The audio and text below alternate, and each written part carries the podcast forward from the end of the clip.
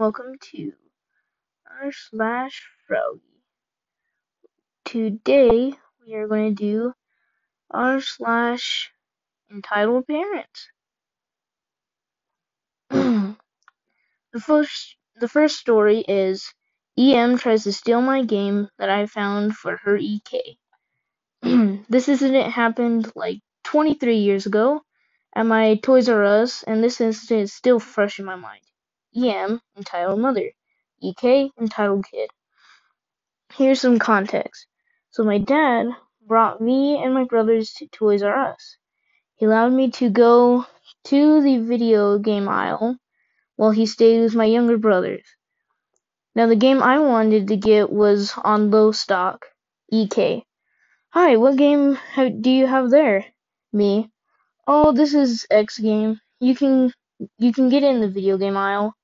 EK looks around while I'm looking at more games that I may get.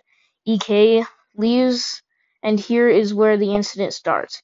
EM, hand me over that game. Me, why do you need this game? There's plenty of other games.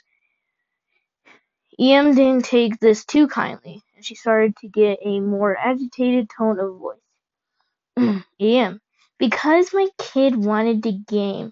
I'm trying out different voices. He's been very good this week, and he deserves it. Now hand it over. No, I won't hand over the game. I won't hand the game over, because your kid does not deserve it. Here an employee comes and resolves the situation. The problem is the EM wants to subvert the narrative and make her own. Employee, what's going on here? This kid pushed my EK and stole the game, and he won't hand it back. But I found this game first, and you tried to force me into giving you the game. The employee could tell that EM was lying. Employee, can I check for any injuries on your child? EM tries making excuses so that the employee won't check for the injuries. The employee tried to cooperate with EM, but the EM wouldn't. Ma'am, I'm going to ask you to leave this kid alone. Employee turned around and told me I can go. He had to handle with Satan and her demon.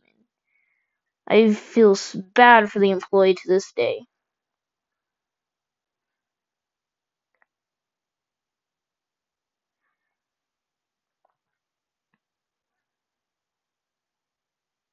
Okay, so this one is by Coffee W. Alex. The last one was by Plain Simple 64. Entitled parent thinks my friend has that virus and gets owned by her own kid. Some background. I have this friend, who we'll call Linda in the story, who is part Chinese. This makes more sense later. So we were friends throughout middle school, and even with the virus still are. Now on to the story.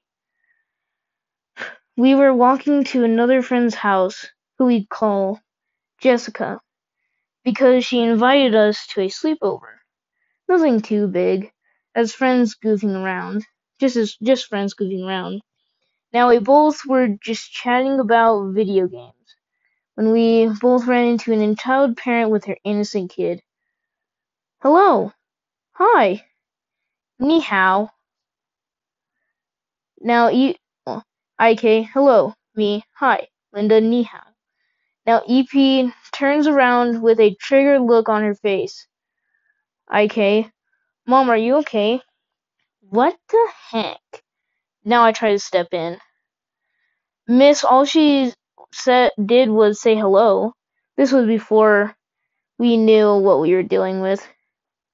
Is she branded or something? She needs to speak English. Look, we were just headed to a sleepover at a friend's house.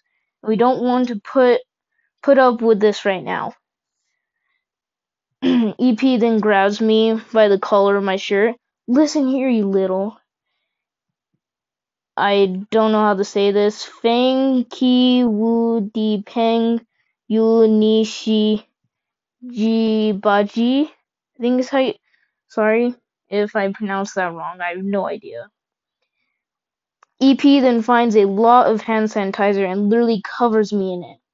Your friend has the COVID virus because she's Chinese. Get home and stay home. Miss, she doesn't have the virus just because of her race. It doesn't mean she's sick. This nonsense went on for 10 minutes now, and at this rate, we wouldn't be surprised if we had the cops called on us. But that makes this story crazy. What makes this story crazy is what the kid says next. Mom, she's right. She's not even close to being sick. Quit being such a doodlehead. EP is red now, but leaves anyways. So, in the end, we were kind of late to the sleepover, but no cops were called at least. So, sorry if this was really unprofessional, but once again, this is my first podcast, so yeah.